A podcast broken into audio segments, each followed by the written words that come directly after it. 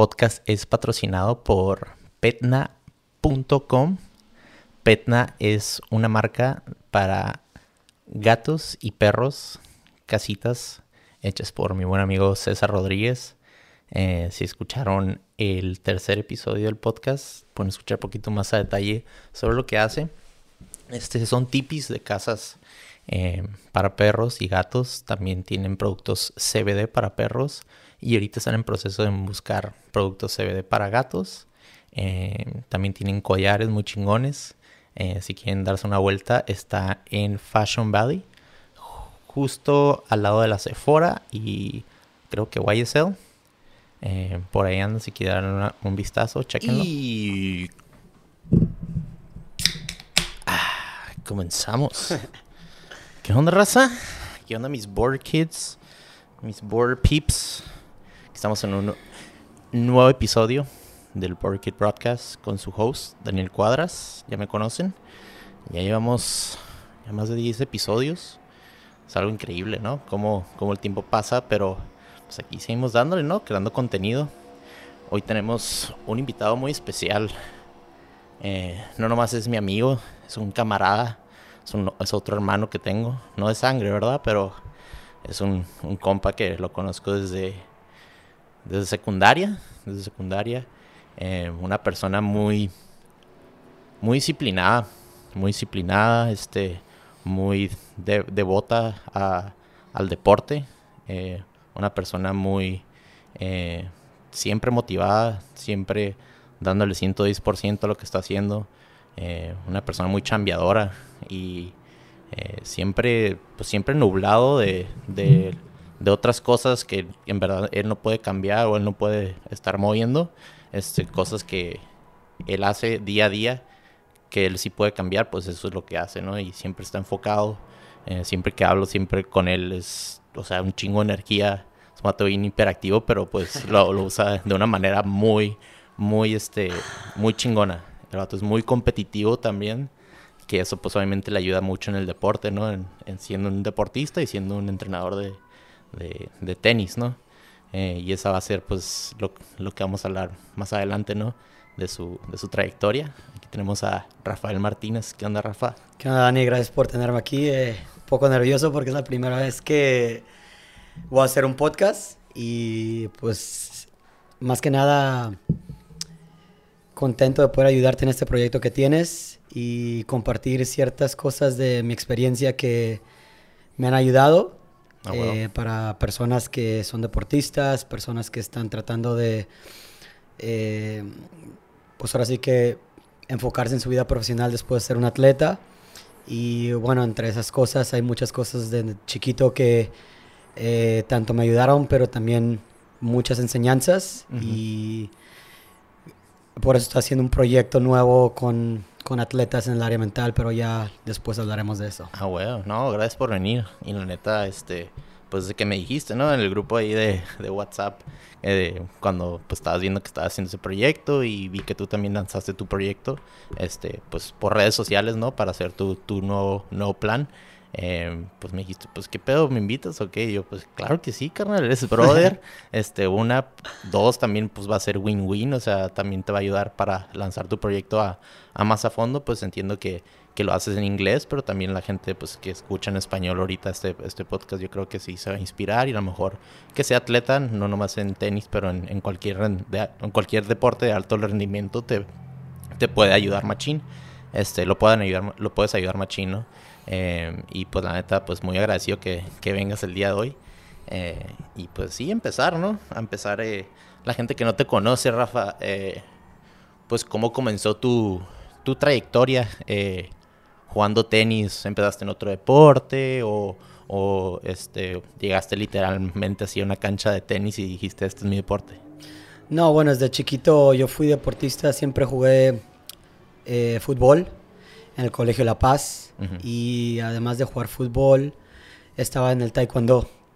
Y bueno, son dos deportes que yo creo que fueron, ahora sí que, eh, fundamentales en mi carrera tenística porque el fútbol me enseñó a, a tener que pelear por un lugar en el equipo, a tener que dar todo para poder competir a, em, ahora sí que mi mejor habilidad porque yo en el Colegio de La Paz estaba adelantado de año.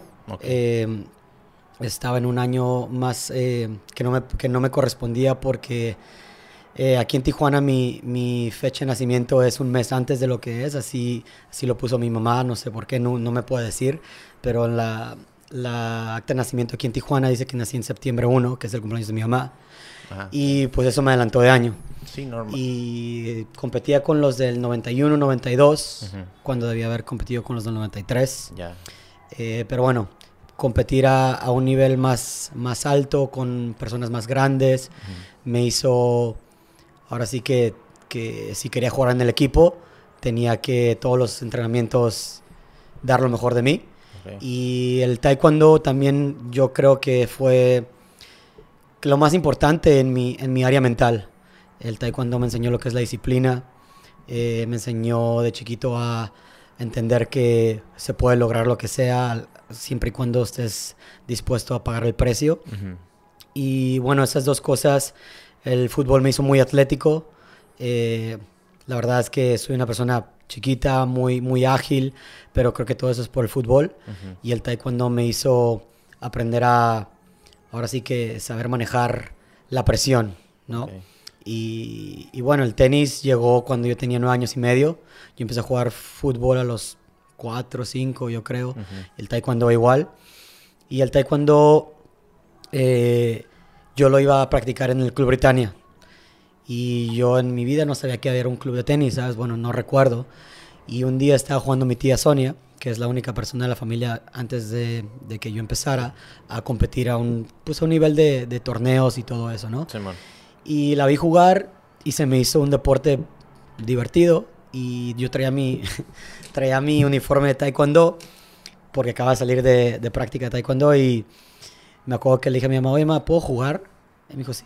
Y agarré la raqueta y empecé a jugar con mi tía y se me hizo un deporte muy fácil. Eh, me encantó que era un deporte uno contra uno. Sí. Y, y fue cuando le dije a mi mamá, mamá, eh, quiero jugar tenis. Y me dijo, ok, muy bien. Le dije, bueno, ¿cuándo empiezo? Y, y mi mamá me dijo, no puedes jugar tres deportes, tienes que tomar una decisión y jugar nada más dos. Y dije, perfecto, ya no quiero hacer taekwondo. Luego, te cambió así el parecer. sí, sí, sí, sí. Pero, pero mi mamá en ese momento me enseñó algo muy, muy importante que, que gracias a eso eh, ha sido una base fundamental de mi éxito que me dijo, estás en la cinta roja ya para pasar a cinta negra, te quedan dos, tres meses. No, nunca vas a empezar algo sin terminarlo.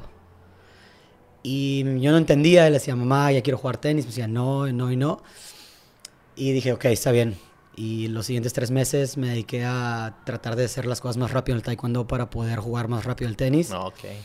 Y terminé la cinta negra y el entrenador de, el entrenador de, o sensei, como se, como se llame, me dijo, te quiero llevar a Corea a competir. Era chiquito, era ágil, eh, era muy, era muy entrón a, los, al combate.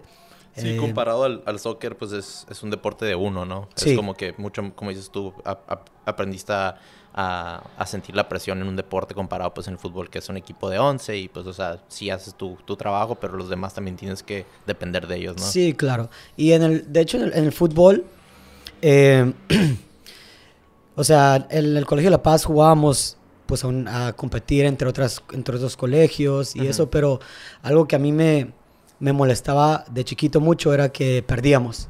Okay. Y, y, me molestaba que no estuviera bajo mi control el ganar o perder. Y el taekwondo yo creo que eso fue lo que, lo que me hacía competir con más, eh, ahora sí que entusiasmo, más pasión, porque era, peleaba yo contra uno, ¿no? Sí. Y pues bueno, cuando terminé la cinta negra, me dieron la cinta negra, volteé con mi mamá y le dije, ten, ya puedo jugar tenis. ya estabas pilas, pues tú tenías una, la, mente tenías ya enfocada en, el tenis, que sí, acabar eso y... Sí, y, bueno, el entrenador de, de taekwondo se, se, puso muy triste porque me quería llevar a Corea y quería que siguiera, pero no, no era algo que, que yo quería seguir. Sí. Y bueno, la transición de, de taekwondo a tenis fue muy fácil. Fue muy fácil porque eh, a una temprana edad. Bueno, más que nada se me dio la habilidad de jugar al tenis muy fácil y tener ahora sí que la, habilidad física para correr y nunca cansarte. Y para competir, la mentalidad del taekwondo para competir y, y jugar mejor bajo presión, me hicieron un, un tenista muy bueno. Claro. Eh, chiquito. Em, ¿Cuántos años estuviste en, en taekwondo? Yo creo como unos cuatro. Ah, ok. Cuatro. cuatro y sí estuvo. Cuatro o cinco años. Dijiste, pues sí, fue una etapa, pero ya, ya, ya aprendiste todo, le sacaste todo ese jugo y como que viste el tenis. O sea, no, no lo disfrutabas tanto como cuando viste la raqueta y la pelota, así. No, no, no. Eh, pero como te digo, el, taekwondo me enseñó lo que era la disciplina y hasta la fecha eh, me acuerdo que todos los, todos los días que llegamos a, a entrenar al taekwondo nos hacían repetir lo que disciplina es. Y era, disciplina es hacer lo que se tenga que hacer a la hora que se tenga que hacer, tengas o no tengas ganas de hacerlo. Y, bueno, gran parte de, lo que he podido lograr a través del tenis y de mi carrera profesional ha sido por la disciplina, ¿no? Claro. Algo que eh, ahora sí que es, es, un hábito, es parte de mi identidad, pero si yo no hago algo que yo me propuse hacer, y claro, ha habido cosas que no hago que me he propuesto hacer, ¿sabes? No soy este, Superman, pero me siento mal conmigo mismo. Sí. ¿Sabes? Me siento mal. Entonces es algo que me ha ayudado bastante. Sí, es que mucha gente, como, como estás diciendo tú, el tener la disciplina es totalmente diferente a, la motivación, ¿sabes cómo? Porque hay veces que, que, uno, o sea, por ejemplo, pues yo también hay veces que voy a correr y, y no quiero correr, pero sé que me a largo plazo pues tengo una disciplina, entonces lo voy a hacer quiera o no. Porque hay veces que te da flojera, hay veces que dices, no, no, el día, el día de hoy no me siento pues como que con ganas de hacerlo, ¿no? Pero hay veces que si lo haces, o sea, sigues constantemente haciéndolo y todos los días, o sea, vas a ver pues obviamente los frutos que te da pues el ser deportista, el, el, el llegar a otros, a otros lugares, ¿no? Como, como en el tenis. Entonces estuviste ahí en el, en el Britannia entrenando, este, te metieron ahí con, un coach o, entrenaste con los morrillos. Em, pues la verdad es que no, nunca tuve en el Britannia, bueno, o sea, sí empecé con un entrenador que ahorita que en paz descanse, Flavio. Em, él fue mi primer entrenador. Y, después ya empecé a entrenar con diferentes entrenadores en el Britannia, Chuy de la Paz, que en paz descanse, eh, Tavo Martínez, el, tío de, nuestro amigo Pasi. Sí, me acuerdo también eh, de, Chuy, ¿no? Sí. hicimos un, un Vine una sí, vez sí, sí, en, una, en un par y dijimos, ¿quién es en Chuy? Y tú, no, pues era un coach ahí del Britannia y sí, sí, todos por el Chuy, pues. Sí, sí, sí, sí. Entonces él era, ok, ok. Sí, él era, él era Chuy. Y la verdad es que eh, fuera de los entrenadores del Britannia, realmente mi entrenador era mi tío Marco. Okay.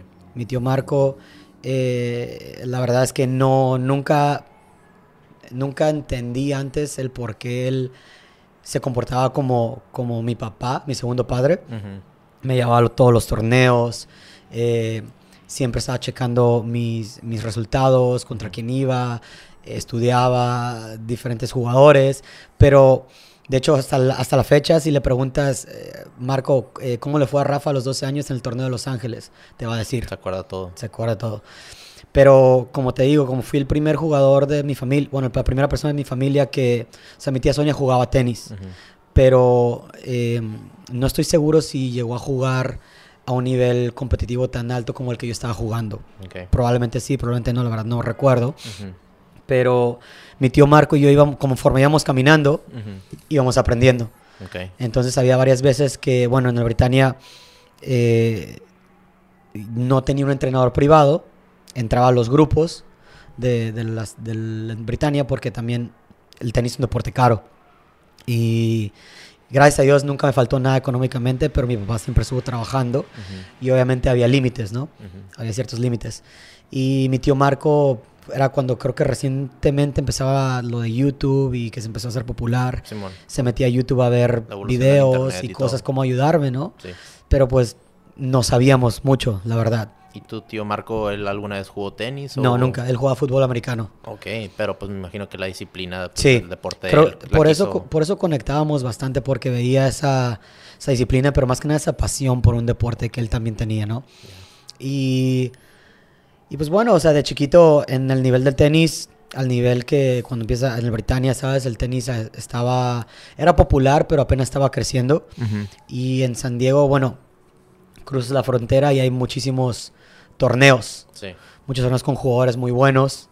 Em, la verdad es que también mi, mi, mi camada de deportistas que yo tenía en San Diego, eh, muchos jugadores ahorita están jugando a nivel profesional o llegaban a jugar a nivel profesional. Y, y era la, competencia era muy alta. Era muy alta. Entonces, para que te suene aquí yo, por ejemplo, en Tijuana, era dentro de los tres mejores. Casi siempre era el segundo mejor. Había una persona de Mexicali que me ganaba. O pero, sea, en, o sea, fuera del Britannia. O sea, como que en, Baja California. En Baja California. Ok. Entonces, sí. estuviste entrenando en el Britannia y ¿Y cómo fue la transición entrar al equipo de baja o cómo? Eh, en, ahorita en, México, y bueno, ahorita y antes, hay un proceso donde eh, selecciona a los mejores dos jugadores de cada estado, hombres y mujeres de ciertas categorías. Eh, antes tenías que jugar un estatal y dependiendo cómo te fuera en el estatal, que competían Mexicali, Ensenada y Tijuana, calificabas para representar a Baja California. Y antes no había, no, no, había municipal, o sea, como están, hay muy poquitos tenistas, eran no, eh, no, no había, o sea, había torneos, o sea, municipales, realmente nunca se llamaban municipales. se llamaban Torneo del Britannia, Torneo del Campestre, Torneo de la Unidad Deportiva. Sí, ya es que, es que el, podcast pasado que hablé con Oscar Lizárraga, un, un compa de, que, que tiene dos gimnasios y, estuvo en atletismo todo, pues durante sus, sus días de, sus años de adolescencia. Y pues era municipal, regional, estatal, este, perdón, esta, ah, este municipal, eh, estatal, regional y luego nacional. Pero es totalmente diferente. Pues es que la verdad es que en, el tenis jugar a un nivel municipal es más como un torneo local dentro de los, dentro los eh, clubes, ¿no? Y em, bueno, el estatal se hacía y no recuerdo muy bien si había otro torneo que también se basaba, pero calificabas los dos primeros jugadores, los que iban a la final, eran los que iban a representar a Baja California. Y yo fui dentro de, o sea, la categoría de 12 años y menores, 14 años y menores, y ya no había más. Creo que, creo que ahorita ya hay 16 y menores, no estoy seguro. Y así fue como, como empecé a, representar a Baja California. Y, la verdad es que cuando yo iba a, las Olimpiadas era lo máximo, ¿no? Desde que yo empecé a agarrar la raqueta, mi sueño, yo un día le dije a mi papá, gané mi primer torneo, me acuerdo que lo gané aquí en la Britannia, eh, y le dije a mi papá, papá, yo quiero jugar profesional y quiero ser número uno del mundo. Y, mi papá me dijo, me acuerdo que estábamos en su carro y me dijo, te voy a poner una canción para que, para que te acuerdes de este momento. Y me puso la de We Are the Champions. Ah, y me acuerdo muy bien de ese momento.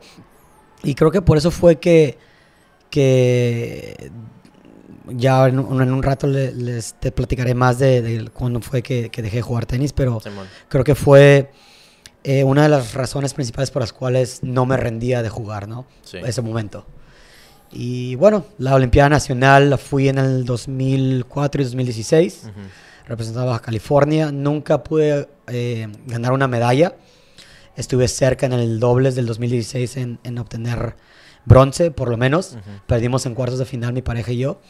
Y, pero bueno, fue una de las mejores experiencias de, de mi niñez. Competir. ¿Cuándo tenías 17?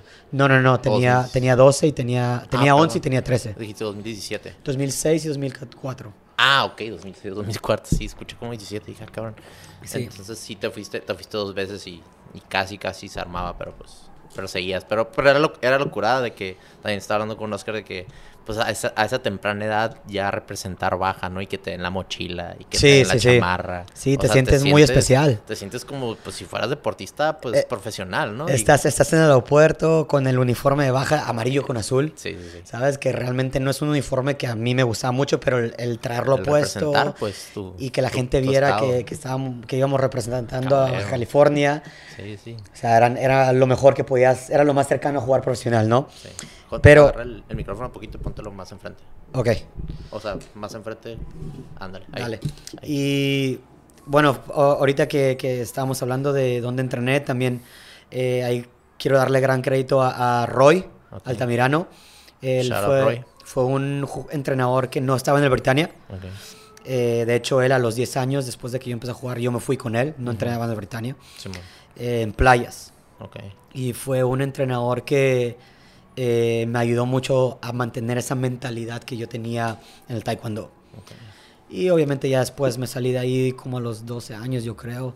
Me fui a la unidad deportiva a entrenar ahí porque en el Britannia no me acuerdo exactamente por qué no iba ahí, pero como, creo que no, creo que ya no había mucha competencia ahí.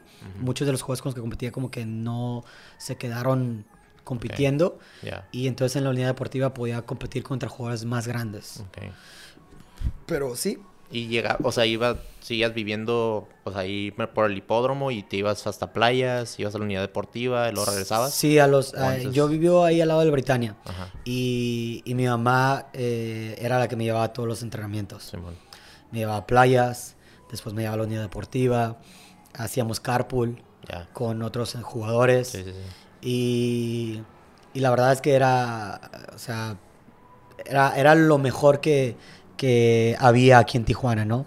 Eran los mejores entrenamientos, ahora sí, que, se podían tener, ¿no? Oh, no, qué chingón. Que, ¿cómo, ¿Cómo te das cuenta así todo el proceso desde, tan temprana edad y toda la gente que, que, ha estado detrás de ti, o sea, como un como pilares pues de apoyo, ¿no? Que siempre, o sea, tu mamá, tu papá, o sea, tu tío, todos que te, que te que te quieren catapultar pues al éxito, a algo que pues realmente pues si veías, si veían una pasión dentro de ti, ¿no? Y pues eso, eso pues también significa mucho y es, de admirar y al mismo tiempo pues eso es, se contagia, ¿no? Se contagia la disciplina, se contagia el, el hambre, ¿no? De querer, de querer pues llegar a tus, a tus sueños. Eh, entonces, y estuviste en La Paz jugando pues para, para Baja California. Eh, ¿Cómo fue la transición de de, estar en La Paz y en, equipo de Baja California a, Estados Unidos? ¿O cuándo, cuándo fue cuando te fuiste a, Bueno, pues dentro de, la experiencia de la Olimpiada, eh, mis papás y yo ya teníamos la idea de irnos a Estados Unidos. Eh, porque habíamos escuchado, bueno, no sabíamos, la verdad es que como te digo, éramos novatos en el deporte. Y habíamos escuchado que en San Diego había entrenadores mexicanos, Alberto Ramos, que tenía una academia y que era muy bueno. Eh, entonces teníamos la, la, la, idea de irnos a Estados Unidos a estudiar allá para aprender el inglés. Y eventualmente jugar en, en, la universidad para obtener una beca y claro. sí, pues el sueño mi educación, ¿no? Y aparte, pues naciste en Estados Unidos. Y bueno, mi papá también, o sea, mi papá, eh, mi papá nunca estuvo presente en la foto en llevarme a torneos y por muchos años eh, se lo reproché hasta, de hecho, hasta hace poco, hace dos años, él, o sea, lo tenía resentido, guardado. Y después de hacer un seminario pude entender que eran cosas mías, pero eh, mi papá, su manera de apoyarme siempre fue proveyendo el, dinero, ¿no? Claro. El dinero. Se la pasaba chambeando. Se la pasaba chambeando. Eh, cuando podía iba a verme jugar a Britannia, pero como trabajaba bastante para poder, ahora sí que pues proveer el dinero. Sí. Em, y, era su manera de, apoyarme, ¿no? Claro. Eh, hace, hace unos años, dos años, tuve una plática con él donde le, ahora sí que, que le agradecí todo. Claro. Y, y, le pedí perdón por el resentimiento que le tenía, ¿no? Sí. Pero son cosas que de chiquito no puedes ver. Son cosas que de chiquito no puedes ver y, y bueno, para, para volver al tema, teníamos esa idea de, de ir a, a Estados Unidos. Y en el 2016, que fui a, a la Olimpiada Nacional en Cuernavaca, me pasó una experiencia muy, muy traumática, donde eh, cuando veníamos de regreso de Cuernavaca en el camión a, México para volar de regreso, se metieron a matar al entrenador que iba con nosotros, eh, el papá de un muy buen amigo, mejor amigo de mi hermano, el de Lucas Gómez. Y, y, o sea, le dispararon de afuera y de dentro. Y yo vi todo. Yo estaba en cuatro asientos atrás de él del camión y cuando empezaron a salir los, los balazos, eh, que salieron los vidrios volando, eh, yo me quedé paralizado. Ya, o sea, es, un, es un momento en shock, ¿no? O sea, yo ahorita puedo cerrar los ojos y lo vuelvo a revivir. ¿Qué edad tenías? Tenía 13 años. Y los vidrios salieron volando, salió la, la mamá que estaba atrás de, de Manuel, que en paz descanse, corriendo en el, en el pasillo. Y, yo me acuerdo que cuando volteé para enfrente, estaba ya otro, otro otra persona con, un, una, rifle, no sé qué era la verdad. o sea, pues. no, no, no, recuerdo bien, pero traía una, una camisa roja, chaleco negro y una cachucha. Y Mariel, una amiga mía, estaba sentada al lado de mí. Y en cuanto salieron los virus volando, todos dijeron al piso, ¿no? Y, pero yo, yo traía los audífonos, yo estaba en shock. Me agarró y me tiró, ¿no? Y ya no escuchaban los balazos. Y pues bueno, eh, mataron a, a, Manuel. Y en ese momento yo estaba, yo había tenido un muy buen año en México. Estaba en 8 de la Nación, había ganado el estatal. Por primera vez le había ganado al jugador que siempre me ganaba. En el regional y seccional que en tercero. Eh, pude jugar nacionales. Pude jugar a Olimpiada. Entonces traía una carrera muy, muy buena, la verdad. 8 en la Nación por primera vez en, en mi vida. Y pasa este evento. Y era cuando Tijuana estaba muy, muy peligroso. Sí, como 2008, 2009, alrededor. Más o menos, era cuando estaba empezando a ponerse muy, muy peligroso. Sí, cuando no podías ni salir a la esquina, te quedabas y, en casa. Y bueno, me acuerdo que yo después de ese acontecimiento, yo ya no quise jugar en México. Yo le dije a mi mamá, ¿sabes qué? Ya no. no pues ya no quiero volver a viajar. Ya no quiero, sí, ya no quiero volver a viajar. Eh, mi hermano y yo no dejamos a mi mamá ir sola al, al supermercado. Eh, cada que escuchábamos un sonido similar, entraba la paranoia. Entraba el trauma. Y bueno, gracias a Dios la Asociación de Baja California nos, nos eh, ayudó con, con eh, darnos un psicólogo deportivo, Jesús Almada, que hasta la fecha a veces todavía voy con él. la verdad es que me ayudó bastante. Y, y pues bueno, o sea, fue un proceso que, que poco a poco fui eh, ahora sí que sobrepasando. Pero eso fue la razón principal por cual nos fuimos a Estados Unidos. O sea, como que había una idea, no estaba nada concreto y cuando pasó eso fue, ¡pum!, vámonos. Sí. No, y pues mucha gente como tú también, o sea, que, que has sufrido gente, de gente alrededor de ellos, que a alguien le pasó algo, pues alrededor de esos tiempos, porque pues aquí en Tijuana, pues sí, como el 2008, 2009 fue cuando pues estaba muy caliente, ¿no? Estaban de que tratando de de tomar el, el bando de, del cartel de Tijuana y, y, pues escuchaban siempre ambulancias y policías por todos lados, mucho más que pues normalmente ahorita, hoy en día, ¿no? En Tijuana, pero eh, pues, o sea, por más razón, pues sí, o sea, a los tres años no, no tienes que haber vivido ese tipo de cosas, ¿no? Tienes que jugar tenis, tienes que ir a la escuela y pasártela bien y pues me imagino que un evento tan traumático pues pues sí se queda contigo, ¿no? Y es no es como que ah, se te puede borrar de la mente de un día para otro, un año para otro, o sea, me imagino que, que sigues sigues pasando eso por tu mente, pero pues como como dices tú, o sea, lo lo usas como si fuera pues una motivación, ¿no? O a lo mejor este pues fue el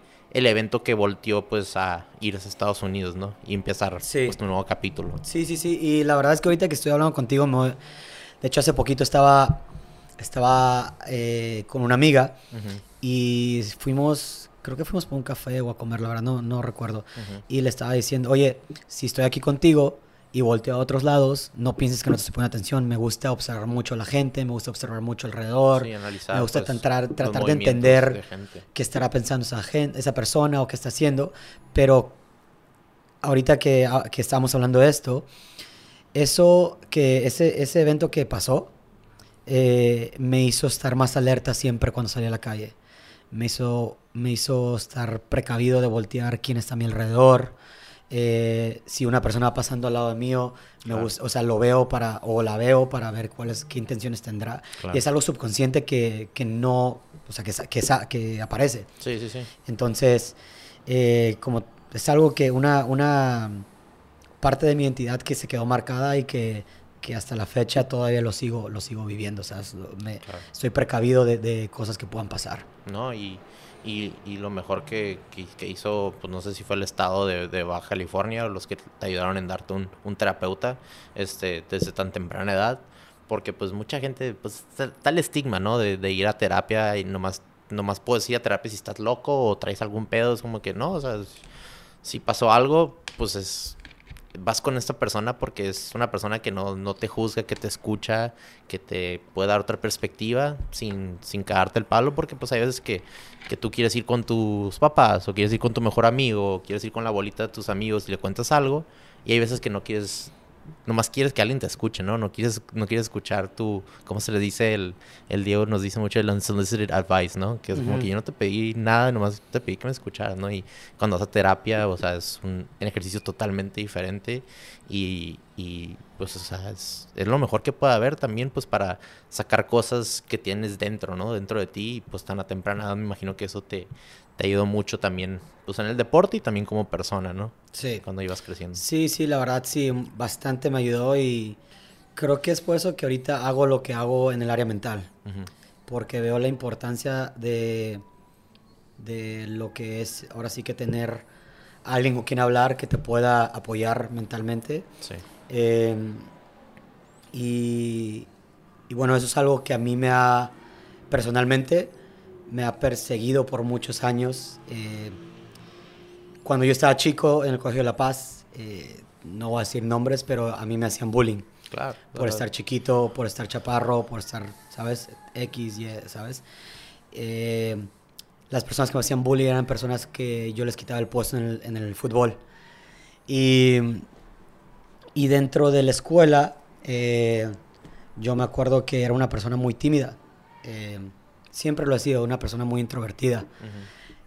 Pero el tenis era como que mi, mi área de... Escapatoria. Mi escapatoria, donde podía ser yo, donde podía demostrar mi pasión, donde podía expresarme. Es una persona muy energética, eh, es muy emocional, muy, muy emocional. Siento las emociones mucho. Y el, el, que me hagan hecho bullying a mí me creó una, muchas inseguridades donde tenía que comportarme de cierta manera para ser aceptado en la escuela. Pero en el Britannia, donde estaban todos mis amigos tenísticos, yo podía ser quien yo era, ¿no? Y eh, de hecho, cuando yo fui a Estados Unidos, eh, cuando vas a una escuela pública, tú sabes, eh, bueno, aquí en Tijuana es vivir en el hipódromo, donde, o sea, viven las, las, familias, ahora sí que de clase alta, clase mediana, ¿sabes? Eh, estás en una burbuja, ¿no? Claro. Estás en una burbuja donde eh, muchas personas, muchas personas son muy parecidas, tienes un estándar de, cómo vivir, de cómo comportarte, de cómo vestirte, eh, de, qué es, quién tienes que ser para ser aceptado, ¿sabes? Ante la sociedad. Sí, del apellido y... apellido, todo eso, todo eso. Y yo la verdad aquí en Tijuana nunca salí siempre era muy disciplinado en el, o sea, me acuerdo que mis amigos en el Colegio de La Paz me decían, vamos el viernes al Cinemark, que vamos a ir todos, ¿sabes? Eh, ahí nos vamos a juntar y, y, vamos a salir a fiesta, después, no sé, o sea, X o Y, ¿no? Y yo me acuerdo que decía, sí, sí, sí, ahí los veo, y nunca iba. Y gran parte por la que nunca iba era porque no tenía la confianza de salir con personas que, que no sabía cómo comportarme, por, porque la persona que era se burlaban de mí en, la, escuela. Y en el Britannia me sentía aceptado y querido porque era realmente quien yo era, porque nadie me molestaba, porque no me hacían bullying. Estábamos en el, en el tenis, ¿sabes? Y nunca salí aquí, nunca salí aquí, siempre, siempre me la pasaba en la Britannia. Salía de la escuela, comía, mamá llevaba al Britannia. Y hasta las nueve y media, diez de la noche, mi mamá tenía que sacarnos a mí y a mi hermano de, del Britannia Fuerzas éramos los últimos siempre en irnos. Y cuando llego a Estados Unidos, llego y pues llego a la OT Ranch y es un mundo nuevo. Es un mundo nuevo donde hay pues afroamericanos, donde hay gringos. Bueno, la verdad gringos casi no. Americanos, muy poquitos. pero hay mexicanos. filipinos. Exacto. De todo, de todo. Mexicanos como nosotros, pero con diferente, ahora sí que diferente personalidad, diferente eh, estilo de vida. ¿Sabes? Diferente. diferente cómo los criaron, ¿no? Exacto, exacto. Entonces yo llego y estoy todo confundido. Y sé, ¿qué pedo? ¿Qué, es, que, ¿Dónde estoy? Te abrumaste y dijiste, ¿qué pedo? ¿Qué está pasando, sabes? Eh, pero como yo venía de estar jugando muy buen año, mi disciplina seguía intacta. O sea, eh, seguía entrenando. Con las personas con las que me juntaba, eh, no, no eran personas que, que que yo veía que me sacaban de, de mi enfoque. También igual casi no salía. La verdad me la pasaba entrenando y torneos. Y, y pues bueno, eso fue un, un ahora sí que un, un, cambio muy radical. Muy drástico. Muy drástico. Y fue como que, ok, un reset. Aquí puedo ser quien yo sea. ¿sabes? Y no hay pedo. Y no hay pedo. Y después empecé a juntarme, empecé a conocer a más gente, empecé a juntarme con otras personas. Y como en la escuela aquí en Tijuana nunca tuve esa, esa amistad de eh, como la que tenían eh, mis amigos de la escuela que, que, que, eran aceptados y eso. Sí. Yo estaba queriendo tener eso, ¿no? Y empecé a, empecé a notar como ciertos amigos, empecé, de los viernes, se iban a las casas a jugar FIFA, eh, se iban de fiesta, ¿sabes? Todo eso, ¿no? Eh, empecé a, ahora sí que, antes de irme tenía novias, pero eran novias de, ¿sabes? De chiquito, que dos, tres meses y, y ya. Pero ahí, o sea, realmente empecé a, ok, me gusta, me gusta tener una novia, me gusta tener una relación, pero una distracción para el tenis. Sí, pues son sentimientos encontrados, ¿no? pues siendo adolescente te estás desarrollando, estás viviendo nuevos sentimientos, te, empieza a gustar una persona, te empieza a gustar una morra, este, diferentes factores, ¿no? Que, que pues siendo un, un, atleta y estudiante aparte, y aparte pues teniendo tu vida pues personal, pues son muchas cosas que tienes que balancear, ¿no? Y a lo mejor se empezó así como que desnivelar un poquito y, y pues ajá, te empezó, te empezó a gustar una, una No, y el, el, tenis es un deporte muy eh, egoísta, muy solo. Sí. O sea, porque, eh, o sea, no puedes ser tenista nada más dos horas al día y sales y ya se olvida, ¿no? O sea, tienes que realmente ser tenista 24/7. y, y, como te digo, yo cuando iba creciendo, mi tío y yo nunca, nunca tuvimos ese guía, pero, este,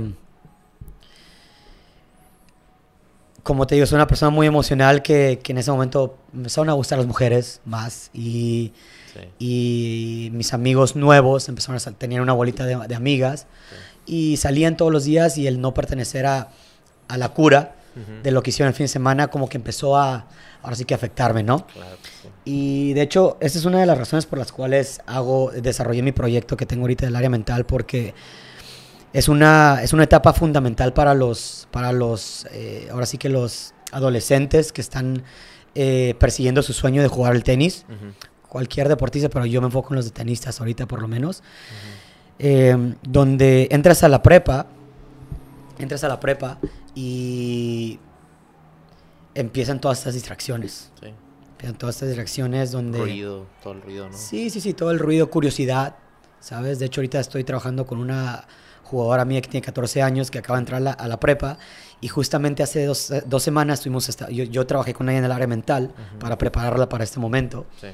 Pero curiosamente hace dos semanas eh, me dijo, es que no estoy motivada, es que eh, juego mejor cuando estoy en la tarde con, con, otros amigos que cuando estoy aquí contigo a las 7 de la mañana. Y la verdad es que mis amigos nuevos me están diciendo que estoy loca, que por qué me levanto a las 6 de la mañana, que por qué voy a entrenar a las 7 de la mañana y después voy a la escuela. Entonces todas las cosas son distracciones pequeñas que, que se van acumulando. A largo plazo. Se van acumulando. Y de hecho, por eso fue yo que, o sea, para no hacer el cuento largo, yo dejé jugar tenis a los 15 años después de ganar un nacional. Gané un nacional aquí en Tijuana y, y el no tener yo a alguien mentalmente que me estuviera ayudando, que me estuviera explicando las cosas, que me estuviera diciendo, mira, esas son tus, tus, tus rutas, ¿no? Si tomas esta decisión, tu futuro va a ser así. Tomas decisión, tu futuro va a ser así, porque yo empujé a mi tío Marco. Lo saqué de mi vida.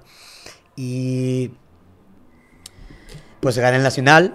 el trofeo era una, un trofeito así de plástico y yo en mi cabeza nacional era como que la siguiente etapa de, para poder llegar a profesional. Y relacioné todo mi esfuerzo, todos mis sacrificios de no salir, todos mis sacrificios que había hecho de no ser una persona social, ¿sabes? Con un trofeo así y dije a la mierda todo. Llegué con mi tío y le dije, ya no quiero jugar tenis. Eh, no vale la pena todo mi esfuerzo que estoy haciendo por esto. Y y ya estuvo, ¿no? ¿Y cuando, cuando ganaste ese nacional, ¿tenías, tenías un coach personal o así nomás ganaste así de que...? Empecé a entrenar con, con Alberto Ramos, pero era igual una, una clínica. Ok. Nunca realmente, bueno, tuve, tuve entrenadores personales, pero realmente no, no full time. ¿Pero ese cuando tenías 15 años ya estabas en la Outer Ranch? Sí. Ah, y así de que te metiste el torneo y lo ganaste todo. Sí, porque todavía seguía, todavía seguía... Pero no llegaste como que probablemente cuando lo ganaste no sentiste esa misma... No, sí, sentí, sentí una... O sea, lloré. Mi tío y yo lloramos. Fue una emoción increíble de haber ganado una nacional porque aparte le gané a un jugador que, que me había ganado un, un partido antes 6-0, 6-0. O sea, me había, me había destruido en el partido. ¿Y tenías novia o, no? No. Ah, no, pero ya me estaba empezando a, gustar a alguien. Em, y bueno, el, yo obtener ese logro fue un logro increíble para mí. Y cuando el reconocimiento no fue como lo esperaba, ¿sabes? La valida, la, que, al, que otras personas reconocieran tu esfuerzo, ¿sabes? Yo me imaginaba una ceremonia, ¿sabes? Un trofeo acá, pues... Una entrevista. Chingón, una entrevista. Sí, sí, sí, ¿sabes? Federer ahí llegando. Pues era, era lo que, lo que realmente, lo, lo más grande que podía yo pues. tener a comparación mundial, ¿sabes? a comparación de un nivel profesional. Y el que yo hubiera vivido eso eh, que, no, que no fue lo que esperaba, me, me desanimó por completo. Y, y, dejé el tenis. Y bueno, no lo dejé por completo, pero empecé a entrenar de que lunes a jueves. Y yo decía, soy muy bueno, gané un nacional ya. Los viernes me voy de, de fiesta con mis amigos. Eh, voy a salir con personas que, que quiero salir. Quiero pertenecer a un estatus social. No quiero volver a ser la persona que le hacen bullying por ser un deportista, por eso el otro. Y, y, empecé a tomar. Empecé a tomar alcohol, empecé a salir de fiesta, empecé a, a pintearme la escuela. Empecé a... Muy mal, Rafa, ¿eh? Escucha, No Te Ranch. Ah, empecé a, a, salir con, con, la que fue mi primera novia de dos años. Y, y, digo, ella nunca fue una influencia mala, pero yo por querer tener una relación. Pero una responsabilidad, ¿no? Una responsabilidad y, y, como el entrenamiento. ¿Sabes? El, el, el, primer amor siempre es ese. Ahora sí que, puta, estás enamorado y me voy a casar y la más, ¿sabes? El, el amor de, de, pues, ¿no? Con ella te ves ya, te ves creciendo viejito con ella y, y, no importa el sí, tenis. Sí, sí, sí, pues todas las, todas las historias. no importa el tenis, ya importa lo que es ella ahorita. Sí, sí, sí. Y, y bueno, eh, después de cierto tiempo que yo seguí compitiendo, obviamente empecé a perder más. Mi enfoque no estaba como estaba antes, el esfuerzo que le estaba poniendo no estaba como estaba antes, la disciplina que tenía cada vez era menor y los resultados empezaron a notar. Y como tú dices, soy una persona muy competitiva, me odiaba perder, odiaba perder y nunca tuve a alguien que me enseñara, pues nunca, no estaba acostumbrado a perder. Y cuando empecé a perder, no supe manejar las emociones y dije a la mierda todo. Y dejé jugar. Y fue cuando, em, ahora sí que el alcohol fue un, un pues ahora sí que algo que destruyó lo que había construido hasta ese momento, ¿no? Sí.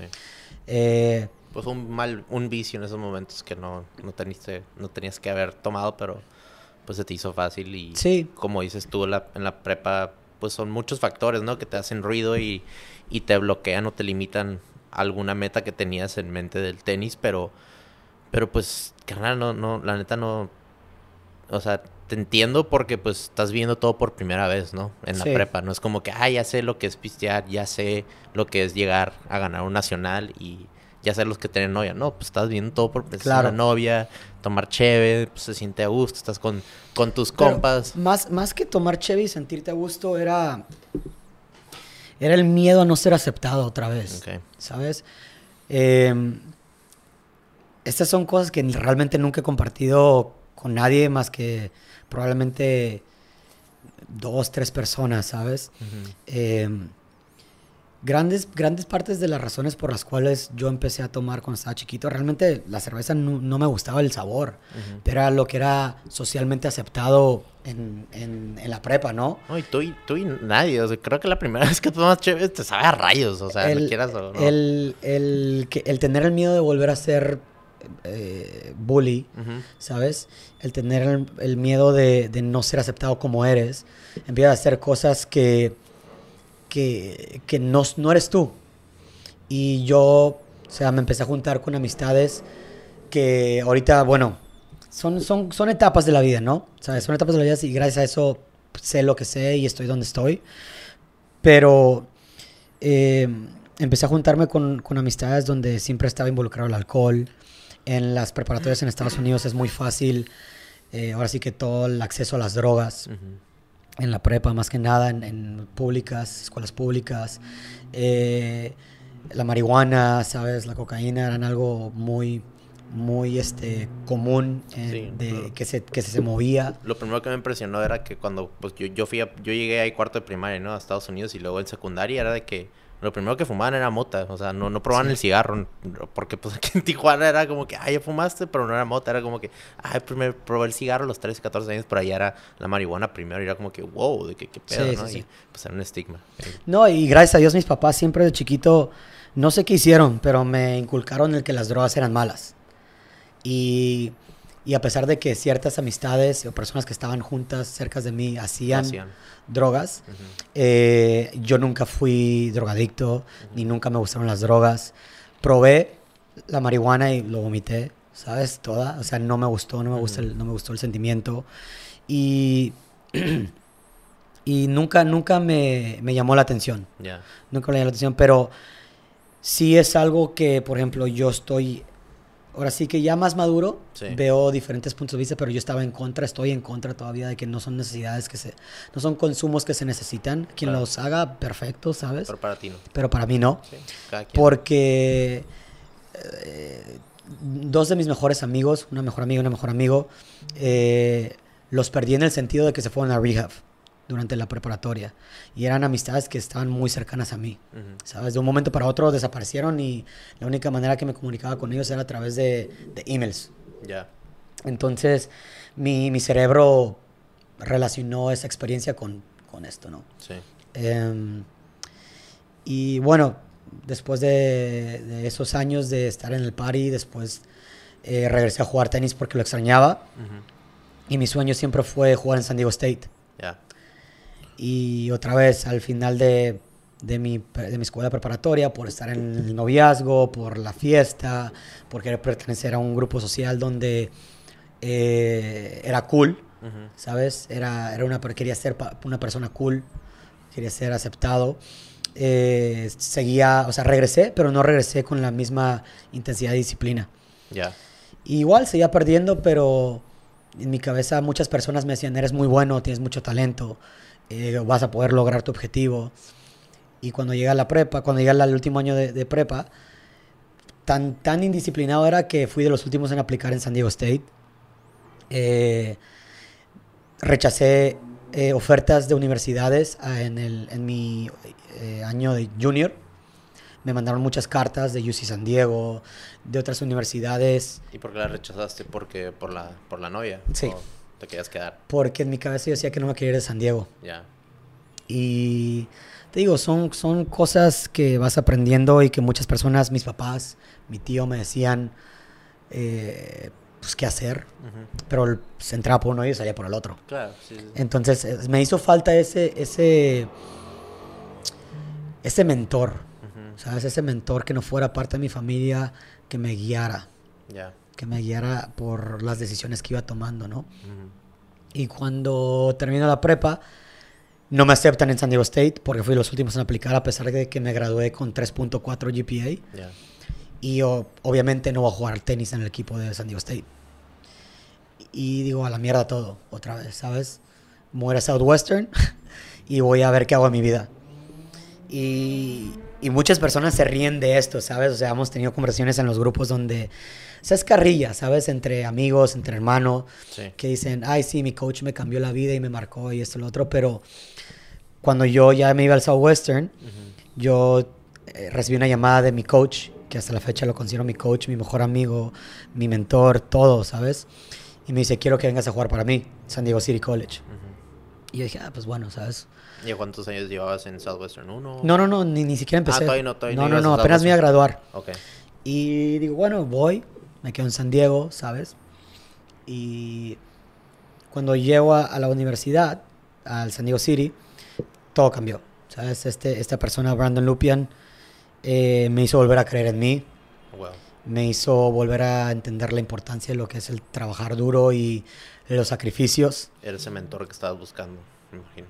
Me hizo volver a tener la disciplina. Más bien eran cosas que estaban dentro de mí. Que ya los tenías. Que ya los tenía porque están muy ocultos por el querer pertenecer a un a un estatus ante la sociedad, por querer ser aceptado, ¿sabes? Y es por eso que a mí me da mucha, eh, mucho coraje eh, ver que que todavía más que nunca existe el bullying, ¿sabes? Y luego ahora que es más fácil por redes sociales. doble, es el doble. Doble, doble. Y, y algo que, que, yo enseño mucho a mis jugadores, que lo aprendí gracias a, Andrea, mi exnovia, eh, les enseño a que cuiden sus palabras. Sus palabras tienen peso. Tienen mucho poder. Tienen mucho poder lo que dices, aunque pienses que no, que no son significativas. Aunque dices que sea chiste. Que sea chiste. Duelen. Tú no sabes lo que esa persona esté viviendo. Y si le dices, estás tonto, que es una estupidez, una persona que no está en un estado emocional bueno, se lo va a repetir y afectas, ¿sabes? Entonces, muchas veces, eh, ahorita en mi transcurso de, de ser entrenador, eh, a, mis, a mis jugadores, siempre que, que, hablan, les digo que cuiden sus palabras. Sí, piensen antes de piensen, piensen antes de hablar porque tienen sus, sus palabras tienen poder y tienen que sus acciones tienen que ser reflejadas, reflejadas con eso, ¿no? Eh, y, y, pues bueno, todo eso lo aprendí con Brandon, pero, o sea, es un proceso, es un proceso que hasta recientemente eh, por fin pude hacer paz con todo lo que, lo que, las inseguridades que tenía, ¿no? Claro. Son inseguridades que te persiguen durante muchos años. Tus demonios, pues. Y Ahora sí que, que no, no tengo ningún rencor contra nadie, ¿sabes? Las personas que me hicieron bullying pues, eran niños. Fue, Un, un, momento en tu vida que pues pasó sin querer queriendo y de alguna manera ya ahorita lo usas como pues una mayor motivación, ¿no? De lo que te pasó y, mucha gente pues no, no se va al pasado porque dice, ay no, es que pues no quiero recordar el pasado, pero pues fue algo que pasó y, de ahí pues vas avanzando, ¿no? Para el presente y para el futuro y usarlo como, yo, yo normalmente lo uso como gasolina, como, como cosas así que me, no sé, a veces que voy al gimnasio, voy corriendo y me acuerdo de algo que me hacían bullying o que me cagan el palo y esto como que me da más motivación, ¿no? ¿Sabes? Como así como que, ah, de que, como que me da, me da más fuerza al, seguir adelante, ¿no? Claro. Mucha gente se victimiza luego, luego, no, es que me hicieron esto y yo no, ya no puedo hacer nada, ¿no? Mejor cambiar eso de, de tener una mente como Pero que... hay muchas personas que no tienen la habilidad de hacerlo, Dani. Sí. Por ejemplo, tú y yo somos personas activas, tú con, con, el área del gimnasio corriendo, es como que tu outlet de sacar ese, ese esos sentimientos. 100%. Eh, yo, yo tenía mi espacio donde era el tenis, ¿sabes? Yo siempre, en todo lo que es físico, yo realmente soy una persona muy fuerte mentalmente donde eh, siento que puedo todo, ¿sabes? y, me, y soy una persona tanto físicamente, pero más mentalmente en esa área fuerte, donde te puedo correr muchas millas, donde te puedo soportar mucho dolor físico, donde eh, puedo ser fuerte mentalmente, ¿sabes? Pero, pero sí, lo, lo, hemos experimentado juntos, pero eh, muchas personas no tienen esa, esa libertad de hacer eso, ¿sabes? Y... Pues quién, mejor como tú que has vivido todo eso y tú lo puedes enseñar, ¿no? A exacto. La gente que no, exacto. Y algo que, que, yo creo sinceramente es que la generación que viene es la generación que va, pues no sé si salvar el mundo, pero va a hacer un mundo mejor. Y algo, algo que yo escuché, de hecho, hace poquito en un podcast de una persona que sigo, eh, ¿Cómo se llama? Dice, dice ¿mande? ¿Cómo se llama? Se llama Inky Johnson. Inky Johnson. Este, Para la gente que escuche y pues sí, a lo mejor quiera buscarlo. Sí, sí, sí. Dice cómo él en su carrera, em, él tuvo una experiencia muy, o sea, como más o menos como la de Marco. No un golpe de calor, pero algo que lo pudo matar. Y, y habla como una vez en un, en un, en un aeropuerto, en un avión que iba volando, eh, entra, entra al, al baño y dice en el baño, por favor, deja el, el lavabo eh, más limpio de lo que lo encontraste. Y eso lo usa él en su vida. Y lo usa... Eh, es mi responsabilidad, con mi experiencia y con mi liderazgo, dejar el mundo y las generaciones mejor que las que yo las encontré. ¿no? Y entonces eso es algo que yo llevo muy, muy presente porque para mí el bullying fue algo que hasta hace un año o meses, sí, hace un año, ¿sabes? Hace un año, hace año y medio, eh, empecé ahora sí que a notar cambios de poder aceptar quién soy, ¿sabes? Eh, como te digo, soy una persona muy emocional, son, soy una persona que, que es tímida, a pesar de que no parece. Muchas veces le digo a mis jugadores que yo era muy introvertido y que era muy tímido y no me creen, ¿sabes? Pero por lo mismo que me ven en la cancha de tenis. Me ven en la cancha, en mi área segura, donde soy bueno, donde soy, tengo confianza, donde es físico. El más ruidoso, el más con energía, eres, es tu spotlight, pues. Es mi spotlight, exactamente, es mi spotlight. Pero cuando estaba solo, ¿sabes? Bueno, para empezar, el bullying me hizo eh, hacer muchas cosas que, de las cuales no estoy orgulloso a través de los años. ¿Sabes? Lastimé a muchas personas que, que eran muy cercanas mías y que amaba. Em, y son, cosas, son errores, ¿sabes? Son errores que te van que te van a, enseñando eh, diferentes cosas que necesitas vivirlas. Pero obviamente son errores que se hubieran, que se hubieran podido haber... Em, ahora sí que... Tener menos daño. Ajá, tener menos daño, ¿sabes? Yo soy una persona que siempre pone a las personas antes que a mí. Y, y, eso es por... Porque antes yo buscaba ese amor que yo les daba a las demás personas reflejado a mí. ¿Sabes? Si yo te daba algo a ti, lo mismo más. Yo espero que tú me des lo mismo. ¿Sabes? Era una manera de, de, sentirme querido. Sí. ¿No? Y te digo, o sea, hace un año y medio fue un proceso, bueno, fue un proceso ya de, desde el 2017 que yo me fui a Sonoma, eh, donde me metí mucho al, al personal development. Eh, acababa de terminar una relación de cuatro años y medio y me fui a un lugar donde yo estaba solo. ¿De Sonoma te, te fuiste de San Diego City College a Sonoma? Perdón, de San Diego City me fui a Oakland, donde hice mi carrera tenística también. Eh, tuve mucho éxito ahí gracias a, gracias a Brandon que me ayudó a creer, gracias a, a que pude volver a, conectar con ese niño que se atrevió a soñar, jugar profesional.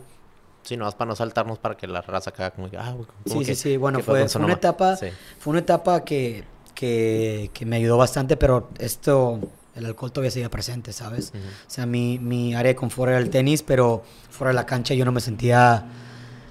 Yo, yo todavía tenía que ser de cierta manera, ¿no? Y...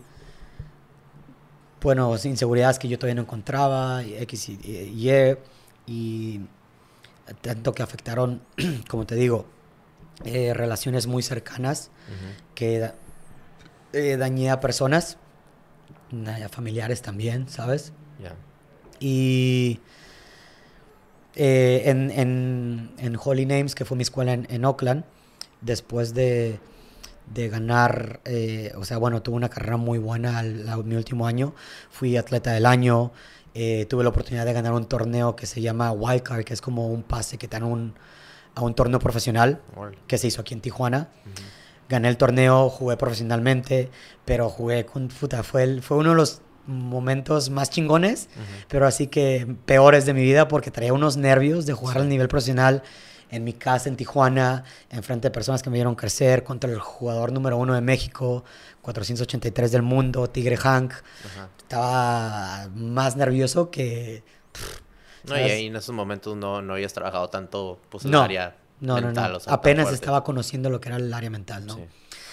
Y, eh, o sea, hay un video donde estoy jugando y puta, se ve el tigre que me está haciendo pedazos del, de un lado para el otro. ¿Es el que fue en Rosarito? Sí, sí, sí, Y de hecho, Horacio siempre me da carrilla de eso y digo, son, son eventos que, de los cuales no estás preparado, que así te preparas, ¿sabes? Sí. Pon un micrófono un poquito para enfrente para que puedas hablar.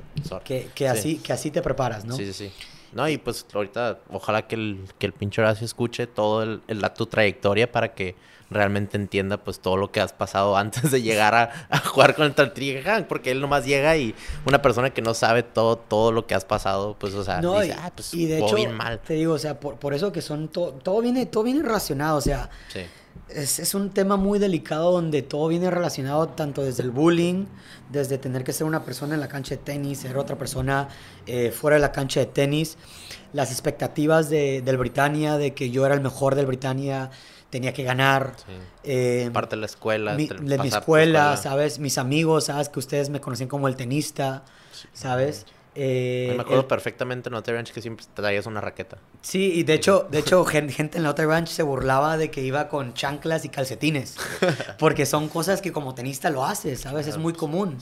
Es, es, muy común, ¿sabes? o a veces iba con los tenisotes de tenis que son grandes, ¿sabes? Por, por flojera de tener que llevarme otra mochila.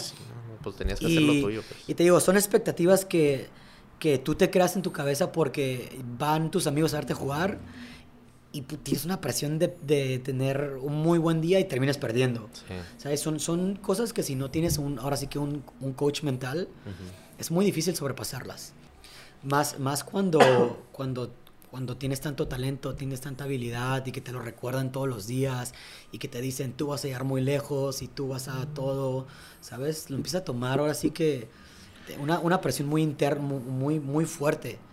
Y, el ver, y cuando empieza a perder, puta, ese es un, o sea, como si estuvieras dejando abajo a muchas personas. Se te cierra todo. Pues, sí, sí, sí.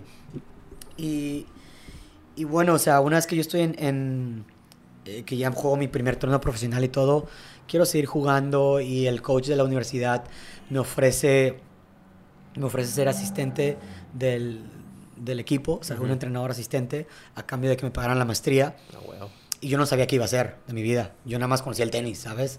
O sea, nunca fui una persona muy inteligente para la escuela. Sabía cómo obtener calificaciones buenas porque necesitaba calificaciones nuevas para jugar en el equipo. Si no, si no tenía calificaciones buenas, significaba que yo no podía hacer mi sueño. Entonces, de una manera u otra, eh, copiaba tareas o o estudiaba mucho una noche antes y me las memorizaba. Como lo del, pues como lo del taekwondo que me dijiste que quieres hacer rápido el taekwondo para llegar al tenis, lo veía así como que el estudiar nomás para, para, tener las calificaciones siempre, para siempre, siempre he sido una persona que con tal de lograr su sueño hace todo porque pase, ¿no? Y eso era la escuela para mí. Eso era la escuela.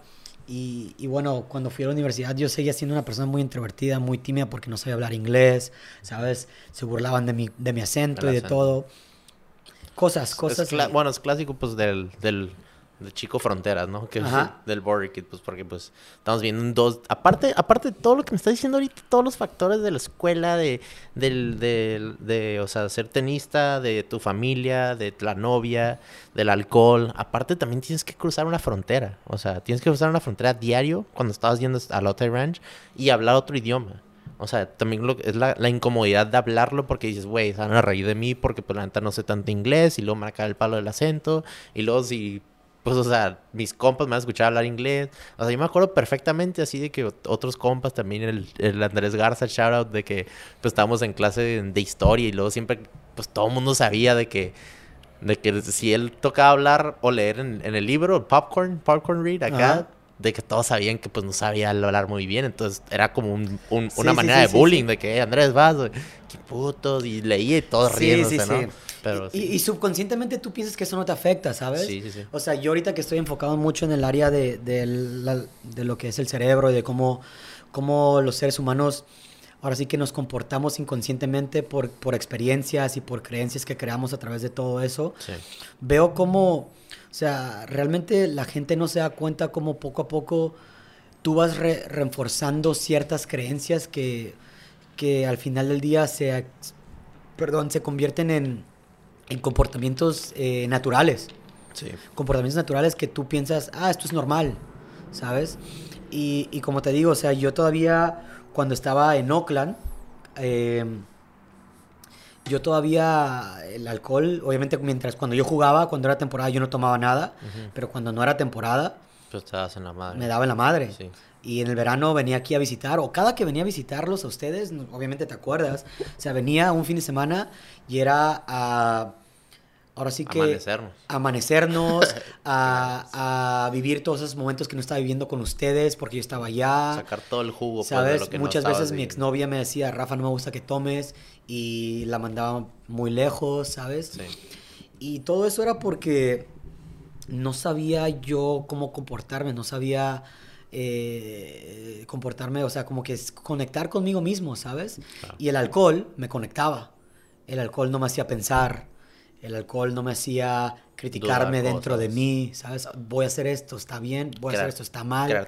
Simplemente el alcohol me dejaba ir, pum, te, te, comportas como, como salga y, me tiraba ahora sí que a, amanecernos, a, a, estar inservible muchas veces, pues, ¿sabes? aparte de amanecerte, pues estás fácil, es un día y medio, pues que no, que no haces nada productivo, pues estás recuperándote de todo lo que te metiste de veneno. Y, tú no ves, siendo un atleta, si un atleta para todos los atletas que están escuchando esto, tú piensas, ah, es una cruda de un día, ¿sabes? No me pega tanto, el lunes regreso a entrenar y todo está bien. Pero no, o sea, eh, el entrenar es entrenar fuera de la cancha también, es como, como, como cuidas tu cuerpo, los nutrientes que le, que le das, el agua, los electrolitos, el, el, trabajar en tus, en tus miedos, en tus inseguridades, tanto fuera, tanto dentro de la cancha, ¿sabes? Eh, el estirar, todo eso, todo, todo conlleva, ser un atleta es, es por eso que no muchos pueden lograrlo, porque piensan muchas personas que un atleta es nada más, vas a entrenar, vas al gimnasio y se acaba. O, nomás, o nomás ir a, a, a, hacer, ojo, hacer el juego del deporte el domingo o el sábado y ya todo el mundo te ve ahí en ese momento, tu spotlight, dicen, ah, no juego bien, pero no alcanzan a ver detrás del escenario todo lo que implica, ¿no? Claro. Y luego, pues... Y, y eso es mucho, ahorita que estamos hablando de eso, eh, ojalá personas que están aquí en México, que son papás o son espectadores del deporte, tanto tenísticos como, como del fútbol, de cualquier deporte, ¿sabes? Sí. Eh, los, todos los que no son jugadores, los que no entran a la cancha, los que no entran al campo, no saben lo que se requiere jugar a ese alto nivel. Para, para, todos los mexicanos, es el dicho que, que, se dice mucho, el peor enemigo de un mexicano es el mexicano. ¿Sabes? Se ve en el mundial cuando los mexicanos pierden, se ve en el tenis cuando los mexicanos pierden, como lo primero que hacen es criticar. Claro, lo, lo es criticar, como, como, si, pues. como si ellos pudieran, o sea, si es tan fácil, ¿por qué no agarran una raqueta o se ponen sus zapatos de fútbol o se van a, poner sus sombreras de americano o cualquier deporte y te metes y haces lo que está jugando, lo que está haciendo esta persona, ¿sabes? Y, y, no saben que todo eso, esos comentarios afectan al jugador. Y yo, yo, yo te lo digo y con tanta emoción porque es algo que yo trabajo mucho con, jugadores que tengo ahorita en el área mental. O sea, muchos de mis jugadores tienen una presión y dejan de dar su mejor versión de él o de ella porque escuchan tanto fuera de la cancha de que, ah, pinche Rafa eh, no sirve para nada, tanto que entrena y no logra nada. Y uno de morro no sabe lidiar con eso. ¿Sabes? Entonces, para todos los, espectadores mexicanos y todos los que están escuchando esto, yo les recomiendo que si quieren que México llegue a ser, el quinto juego. O sea, exacto, o sea, no puede ser posible, bueno, pues por lo menos en el área en el área tenística no puede ser posible que Ecuador y países como, como Colombia, como, como Venezuela, ¿sabes? Que no tienen nada, no somos mejores que ellos, ¿sabes? Pero nosotros somos un país mucho más grande, con más recursos, con mucho talento mexicano. Y estamos pegados al lado de Estados Unidos. y estamos al lado de Estados Unidos y no puede ser posible que no podamos tener un tenista mexicano donde esté en el top 100. ¿Sabes? No, no puedes, yo todavía no logro entender como no es posible porque hay muchos jugadores con mucho, mucho talento, mucha hambre, mucha, ahora sí que muchas cosas que cualquier otro jugador de otra eh, nacionalidad lo tiene, ¿sabes? Y hace poquito yo hablé con alguien que no voy a decir su nombre, que le dije, mira, yo, yo quiero ser esa persona que impulse el tenis mexicano y que llegue a hacer que México pueda tener un, tenista mexicano. Y me dice, ay, sigue soñando, imposible. Se ríe, ¿sabes?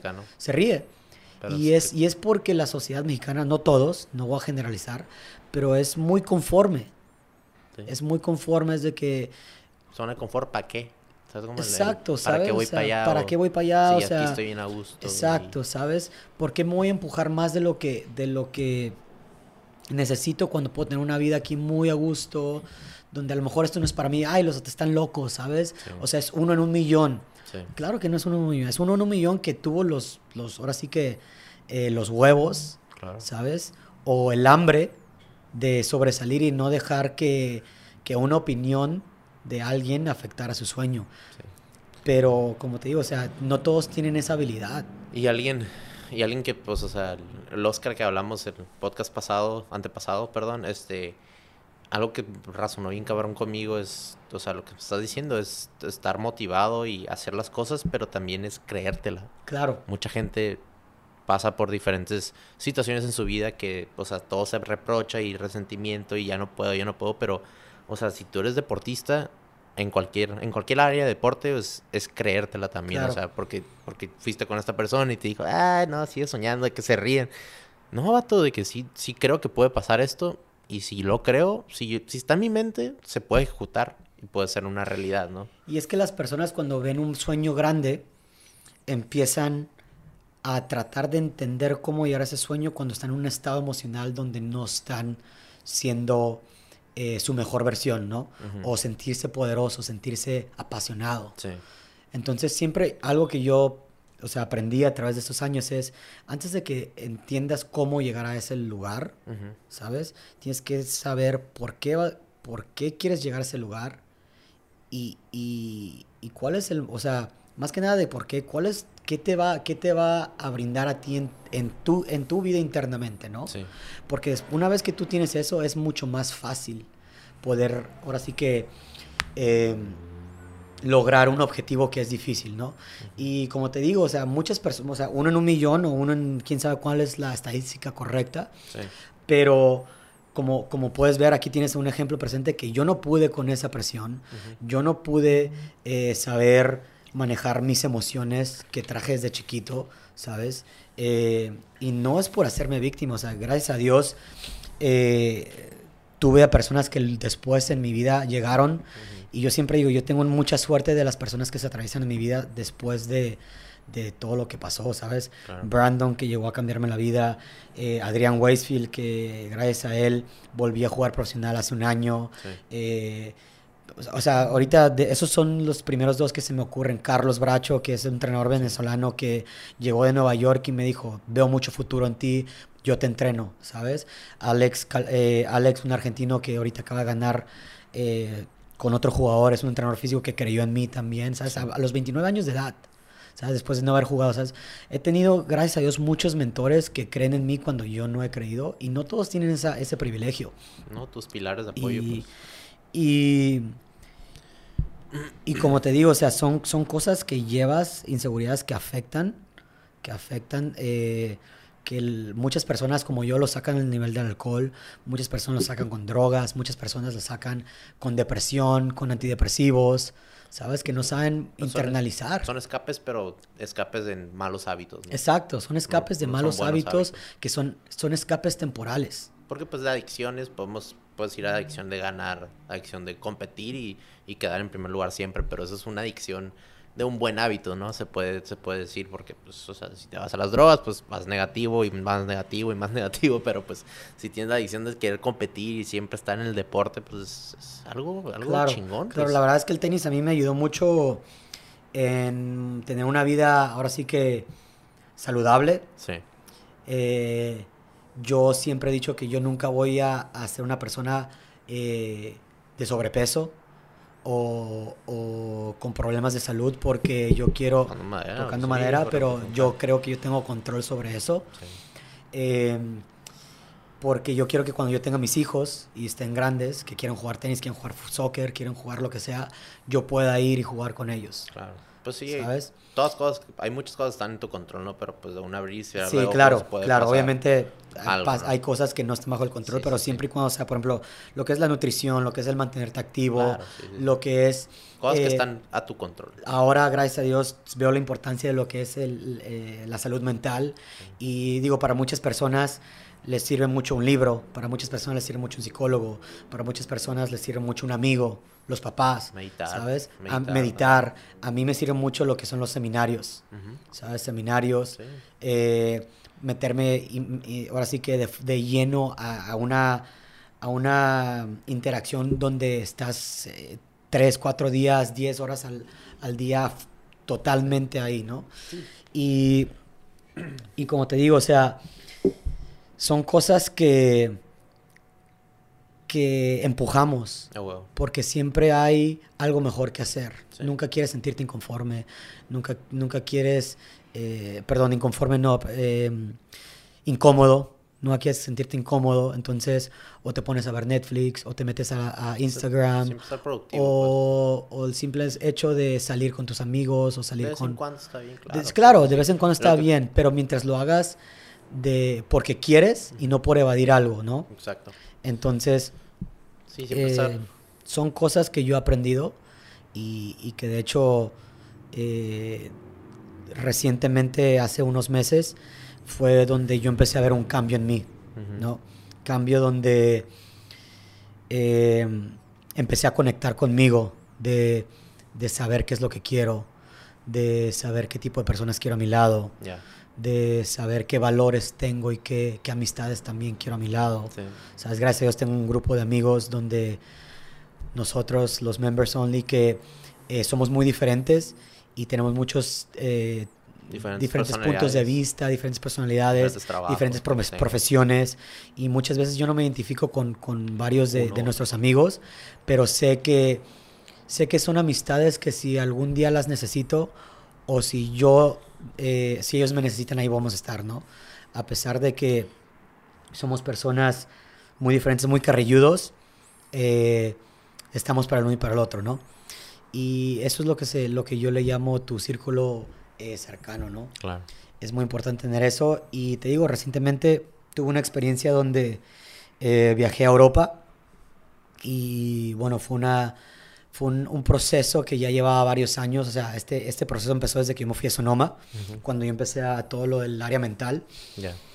Y por fin, ahora que estoy más grande, que soy más maduro, que puedo entender mis emociones mejor, eh, tuve, un proceso cuando yo regresé de, de, Europa, donde estaba terminando ahora sí de, lleno, o sea, ahora sí completamente mi relación con mi, con mi pareja pasada, donde tuve un momento de ansiedad por primera vez. Un momento de ansiedad, pero muy, muy, muy duro.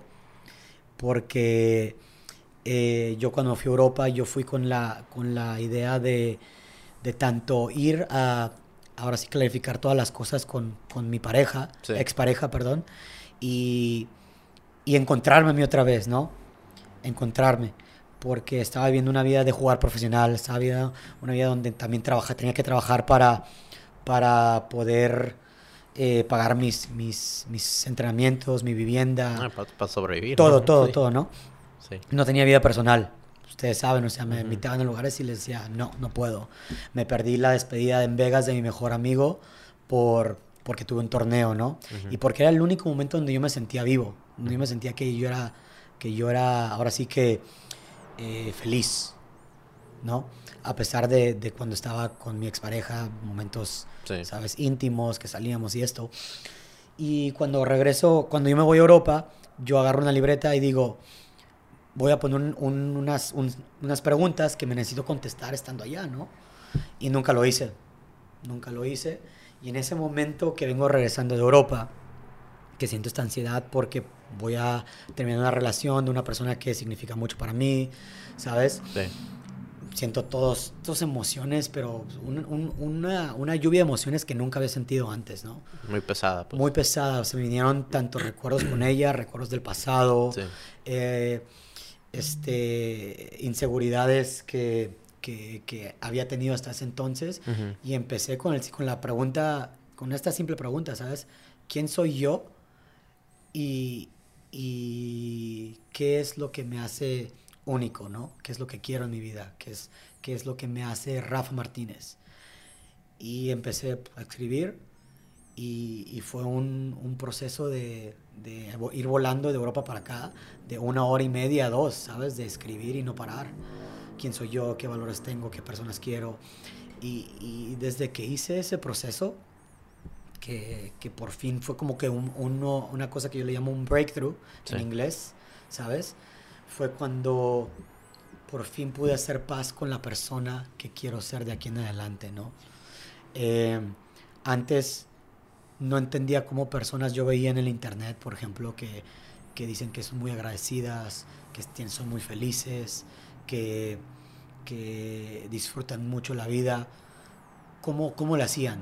¿Sabes? Porque yo siempre, siempre pensaba en qué es lo que tengo que hacer después. Nunca estaba presente.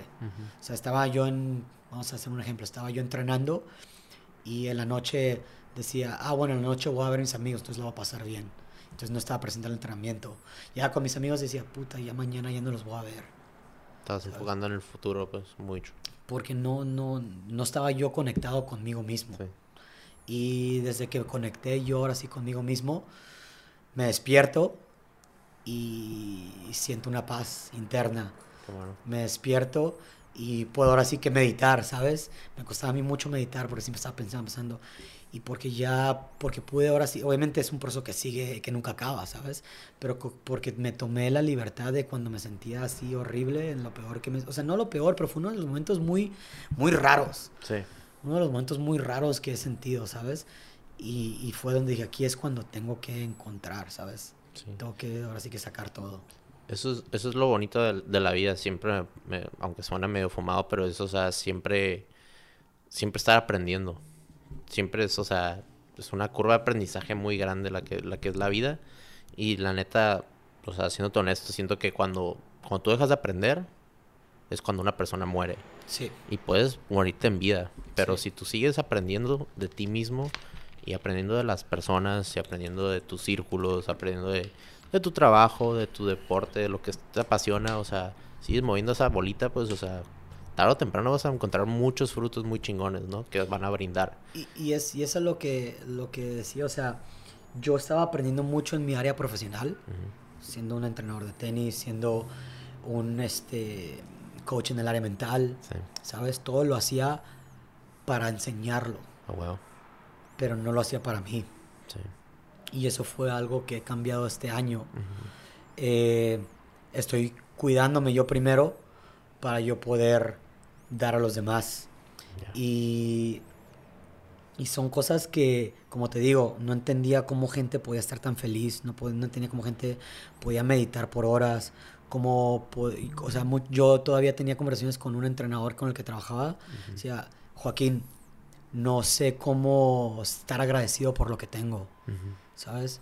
O sea, claro que lo aprecio, aprecio a mis papás, aprecio a Nala, mi perro, aprecio mi carro, aprecio a mis amigos, aprecio a mi, o sea, todo lo que he construido, pero no me siento orgulloso, no me siento, ¿sabes? Porque había una, una, una desconexión en la identidad que yo era como jugador y la que era como persona. Entonces, es un proceso que yo tuve que hacer eh, todo lo que viví, ¿sabes? Desde las, los errores que cometí con, con seres que, que amo, que amaba, ¿sabes? Este, tanto hasta ahorita, es un proceso que, que, me ha llevado ahora sí que a ser una mejor versión de mí. Em, y, y, es un proceso que, que yo recomiendo mucho a las personas porque estamos tan tanto a la al ahora sí que todo para todo pasa muy rápido la vida pasa muy rápida. Trabajo casa comer dormir entrenar gimnasio salir sabes todo pasa muy rápido pero nunca hay un, momento para ti. Y algo que venía pensando ahorita en el carro de, que, que quería tocar es cuando estamos chicos nos enseñan a ser respetuosos con nuestros adultos a respetar a la gente y que trates a los demás como quieras que te traten a ti, pero nunca te enseñan, como tan siquiera a mí, ¿sabes? Eh, tanto en la escuela, eh, nunca, nunca me acuerdo de haber aprendido a tienes que respetarte a ti primero, ¿no? Y, y eso es algo que, que, que muchas personas viven hoy día a día. Con los siete jugadores que estoy trabajando ahorita, todos, todos, todos, todos, nunca están orgullosos de ellos o de ellas. Siempre hay algo más. Siempre, porque siempre puedes mejorar, ¿sabes? Siempre puedes mejorar, pero nunca hay ese, ahora sí que como hablaste con, con Marco, eh, nunca hay ese momento de celebrar las victorias chiquitas, ¿sabes? El simplemente, hoy me levanté otra vez a las cinco y media de la mañana, como dije que lo iba a hacer, y pude empezar mi día a huevo, ¿sabes? Tuviste, tuviste, la, tuviste la disciplina de poder hacerlo porque es algo que tú quieres lograr.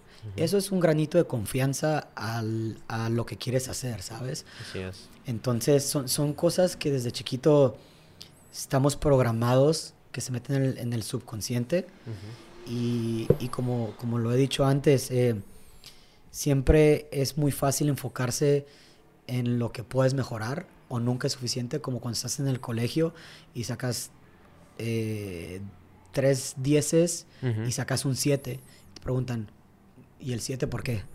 ¿Sabes? Se enfocan luego, en lo malo. Exacto. ¿sabes? sí. Entonces, son cosas que, que, yo trato de cambiar en mis jugadores. Yo trato de cambiar en las personas que están a mi alrededor. eh, Muchas veces puedo pasar como una persona que lo sabe todo, con mi familia, muchas veces como que, ay, pinche Rafa, piensa que lo sabe todo o es perfecto. Eso, pero no, claro que no. O sea, todavía hasta la fecha comete errores y lo voy a seguir cometiendo. y probablemente voy a seguir lastimando a gente sin que yo quiera. El, el, el, el punto es estar consciente de tus acciones y no dejar que el subconsciente te, te, controle, que los miedos te controlen, que las inseguridades te controlen. Tienes que hacer paz con eso, tienes que aceptarte, tienes que aceptar las cosas que han pasado, eh, trabajarlas, porque una cosa es saberlo. El que tú sepas, el que tú tengas conocimiento de algo está muy chingón, pero si lo mantienes en la cabeza no sirve de nada. Tienes que ponerlo en práctica, ¿no? Sí, como tú dices, cuando estuviste en el avión y escribiste todos estos sentimientos, emociones encontradas, los pusiste en una hoja. Y eso es, eso es algo, algo muy, muy chingón porque mucha gente lo tiene en la mente, lo tiene en la mente y nunca lo saca porque pues, o sea, no sabe cómo, no sabe cómo explicárselo a alguien más o no sabe desahogarse, entonces siempre se queda ahí, pero tú empezaste a sacar todas tus ideas en una hoja y eso ayuda mucho porque pues estás sacándolo en la mente y lo estás poniendo en hoja y te haces una autorreflexión a ti mismo, ¿no? De lo que está pasando y lo que viviste y pues todos los eventos desde una muy temprana edad donde tú, tú no debiste, bueno, no tenías que haber vivido eso, lo que te, lo que te haya pasado a los 13 años junto con la otra gente que estaba pasando ese, ese trauma, eh, pero pues tú también, o sea, lo usaste como para algo que te motivó a, a seguir adelante y te fuiste a otro, a otro a otro lugar, a otros Estados Unidos, ¿no? Es que, es que siempre hay dos enfoques, siempre es o puta madre, ¿por qué me está pasando esto? Porque a mí, modo víctima, o cómo voy a usar esto a mi favor y qué me está tratando de enseñar, ¿no? Sí. Y algo que dijiste hace rato es creértela, ¿sabes? Algo que yo noté mucho en mí es creérmela, no como el Rafa entrenador, sí. como el Rafa ser humano que, que soy un chingón, que tengo valores buenos, que mis acciones son basadas de buen, o sea, de buena, de buen corazón, ¿no? Eh, que no estoy buscando algo a cambio, sabes, que son genuinas, que son honestas. Y el que tú creas en ti, o sea, es el, el, mejor superpoder que puedas tener, que puedes tener, porque si tú no crees en ti, entonces ¿quién lo va a hacer? ¿No? Y obviamente eh, siempre va a existir ese miedo. Siempre va a existir ese miedo, pero así como, como entrenamos lo que es el cuerpo, el gimnasio, como entrenamos eh, el, aprender cosas nuevas, como entrenamos eh, lo que es un deporte, ¿sabes? Cuando tienes miedo, cuando algo te, te asusta, tienes que entrenar el cerebro para poder empujar en ese momento. Claro. ¿Sabes? 100%. Entonces... tu templo, tu templo, o sea, tu cuerpo es tu templo y no nomás es, físico, es físico, mentalmente y espiritualmente. Claro. Entonces... Espiritualmente es algo que, que a mí me cuesta mucho entender, pero te digo, o sea, el, el esa, esa, ese ejercicio que yo hice en el avión, esa autorreflexión, em, el, el ser vulnerable, ¿sabes? El poder ser vulnerable y no tener ese, ese, ahora sí que esa creencia de que los hombres no lloran y que los hombres tienen que ser fuertes y que y esto y el otro, ¿no? O sea, el, poder ser quien eres y aceptar, ¿sabes? Yo soy muy emocional, a lo mejor tú no lo eres, ¿sabes? Yo puedo ser mi, mi, área donde me cuesta mucho trabajo, puede ser en mi área amorosa. Para ti a lo mejor eh, no lo es y la, tuya es el área física, ¿sabes? La carrera para muchos puede ser como, como empezar tu propio negocio. Entonces, pero lo, lo, que yo sí creo es lo más importante es poder respetarte, ¿sabes? Tener conciencia de, de, dónde estás parado, de quién eres. Y una vez que tienes esa conciencia ya puedes saber, ok, qué es lo que quiero y dónde estoy. Para saber qué es lo que tengo que hacer de ahora en adelante. ¿no? Y esto te ayuda tanto en el, deporte, en, en cómo también te ayuda en los negocios, en cualquier área de tu vida, ¿no? El poder tener esa retroinspección, ¿sabes? Ese momento de paz donde puedes conectar otra vez con, con lo que te gusta, con lo que no te gusta, ¿sabes? Hacer un análisis de dónde estás parado, ¿no?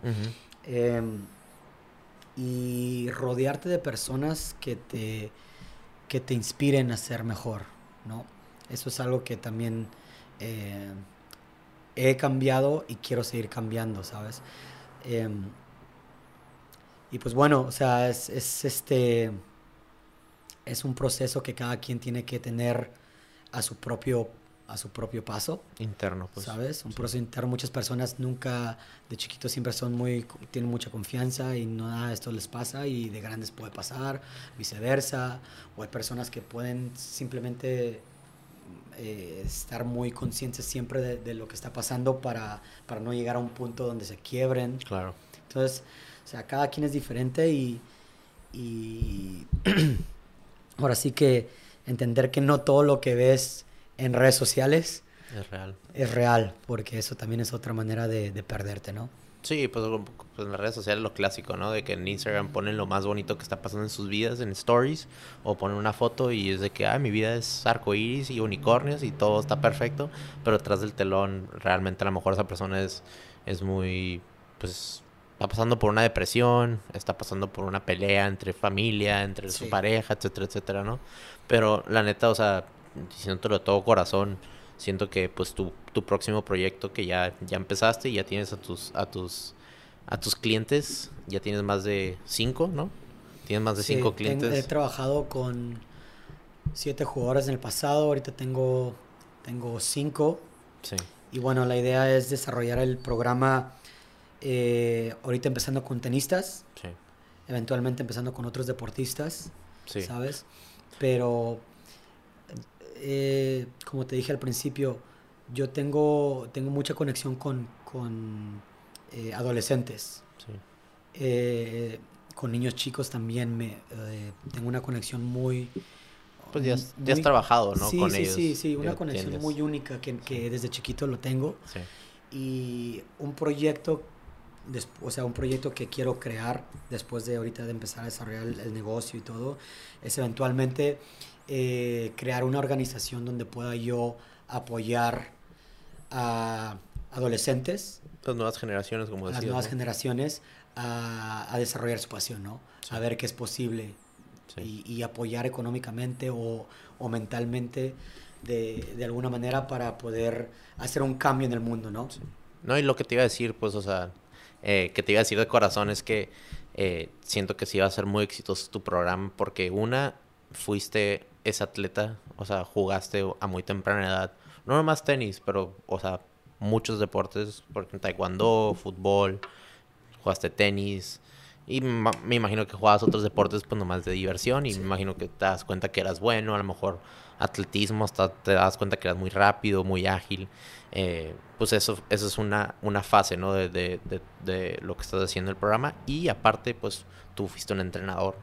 Entonces ha sido de las dos de las dos perspectivas en el deporte, o sea, alcanzas a visualizar los, los dos. Y por ejemplo, si alguien llega y, ah, no, es que tú no, nunca hiciste esto y de que, no, sí, lo hice desde los cinco años, ¿no? Sí, sí, sí, sí. Y, y a lo mejor, ojalá no tocando madera, pero yo creo que pues puede llegar un, un cliente que a lo mejor pasó algún un evento traumático en su vida muy temprana edad, ahí también tú puedes razonar con esa persona y decir, mira, yo pasé, pasé por algo así similar, no a lo mejor igualito a lo que te pasó a ti, pero pues o sea también en lo mentalmente, espiritualmente, como te encontraste en ese viaje a Europa, este, todo ese tipo de cosas, o sea, son frutos que se va, te va trayendo la vida y tú, o sea, no, no egoísta, en una manera egoísta, dijiste, güey, si, si yo lo viví y estoy haciendo esto, ¿por qué no, por qué no ayudar a los demás, no?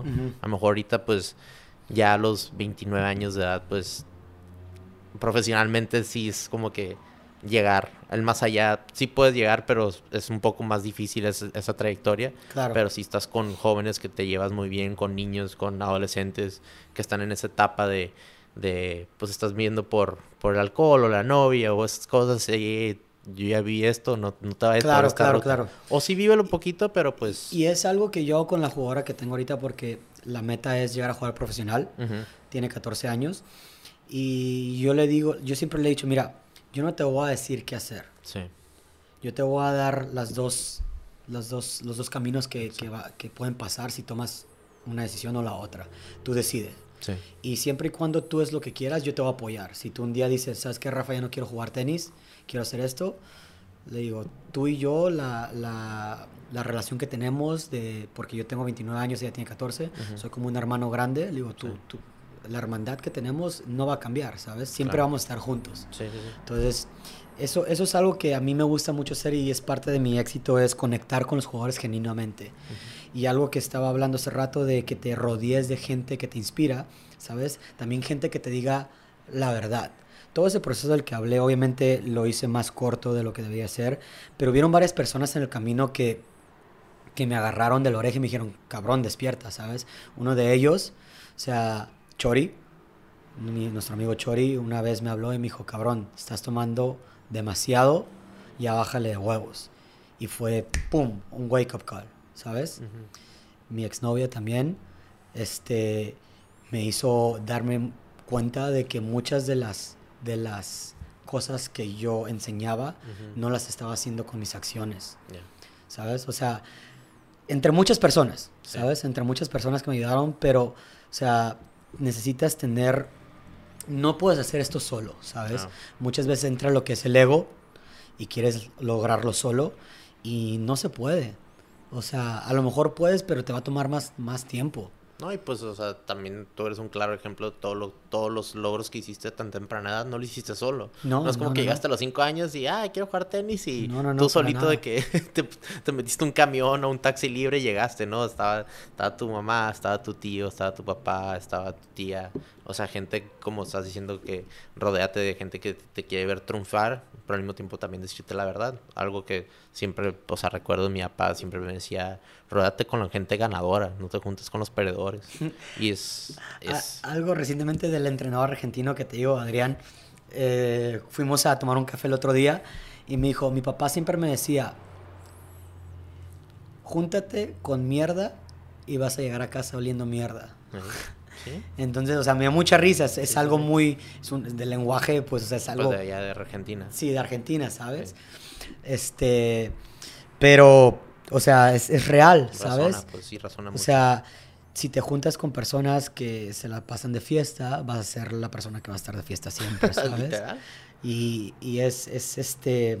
A lo que iba otra vez es necesitas, necesitas un, un, un, este, círculo cercano y tienes que ser muy selectivo con ellos. la clásica, dime, dime con quién te juntas, te digo quién eres, ¿no? Y, y, digo, esto, esto lo digo porque, o sea, yo tengo a ustedes, a mis amigos que son mis hermanos, ¿sabes? Pero en esta etapa de mi vida ahorita, yo no puedo pasar mucho tiempo con ustedes porque están en otra ciudad, porque tienen otros, porque a lo mejor unos de ustedes eh, están en otros proyectos que a lo mejor no son los mismos que los míos, ¿sabes? Yo, o sea, y no, y no significa que no de que no sean mis hermanos o que no los quiero igual. Simplemente ahorita en este punto, ¿sabes? Tengo que tratar de encontrar eh, personas que yo pueda ayudar que también me puedan beneficiar, ¿sabes? Y no es dar y recibir, claro. ¿sabes? Es empujarnos el uno al otro. Sí.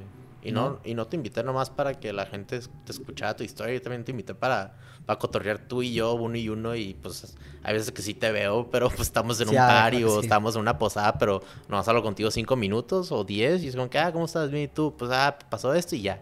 Y viene la fiesta. Pero este tipo de cosas, o sea, que podemos hablar ya, ya estamos más de dos horas hablando y se te va en chinga el tiempo, pero, o sea, ha habido cosas que yo pues nunca había escuchado de ti o, o, cosas que externaste que realmente pues te agradezco que pudiste abrir y esto va, a razonar también, aparte de mí, va a razonar a mucha gente que escucha, gente que es atleta, gente que a lo mejor tiene pues algún resentimiento con alguien, alguien cercano a él, no nomás su papá, pero pues la novia o alguien y dice, chale, el Rafa lo hizo y el que esta persona que acabo de conocer escuchando, pues ¿por qué no lo hago yo y a lo mejor me va a ayudar, ¿no? Sí, y bueno, algo ya para terminar y dejar todo esto, algo, algún consejo que le pueda servir a, servir a alguien que esté teniendo problemas con con su identidad o no sabe quién es o no sabe qué va a ser de, su vida en el futuro. Sí. Eh, yo, le, yo, mi consejo que me ayudó bastante a mí es realmente conócete a ti primero. Haz esa retroinspección y hazte preguntas que son muy, muy, muy básicas, pero que no te das el tiempo de hacerlas. Y cuando empiezas a no tener las respuestas, no pares. Porque durante ese proceso que buscas, es donde realmente empiezas a conectar con tu, con tu espiritualidad y sale realmente quién eres. Nuestra primera respuesta siempre va a ser acá arriba, con la, con la lógica, el cerebro, pero si tú buscas más y te pones en ese lugar donde es incómodo, vas, a, vas a poder conectar realmente con lo que quieres. Y eso fue lo, lo, el cambio más radical que he tenido de diciembre ahorita. Y es una de las razones por las cuales, o sea, lo que yo hago ahorita de ponerme en social media y hablar en inglés y, y hablar con personas que no conozco y, y, mandar videos y hacer todo esto, todos los días estoy bien nervioso. Te cuesta, Todos los días, o sea, los videos que grabo me toman a veces horas grabarlos porque es perfeccionista, bloopers, ¿sabes? No, bloopers, claro. Pero digo, si tengo muy presente quién soy y tengo muy presente por qué lo estoy haciendo, qué es lo que quiero, qué es, qué es lo que me va a hacer sentir esto cuando lo logre. Y no es si lo logro, es cuando lo logre. Y es creérmela. Sí. Y, va a pasar, ¿sabes? Va a pasar porque va a pasar porque lo he hecho en el pasado sí. y lo voy a volver a hacer. Entonces esa certeza que desarrollas a través de tanto poniéndote en situaciones incómodas y situaciones de miedo, pero también conectando realmente contigo para hacerlo de un lugar genuino y no falso. No nomás para como esperar la aprobación de los demás, como estabas en la prepa, ¿no? Y pues sí, o sea, dicho y hecho, como, como dices tú, tu trayectoria desde los cinco años que aprendiste a, a crear una disciplina tan, tan temprana edad es también algo de, de, admirar y eso pues razona mucho contigo y que eres una persona muy competitiva y eres una persona que no hace las cosas a medias, o sea, hace las cosas hasta que, hasta que llegues a, a tu meta, ¿no? A tu meta que, que, es alcanzable.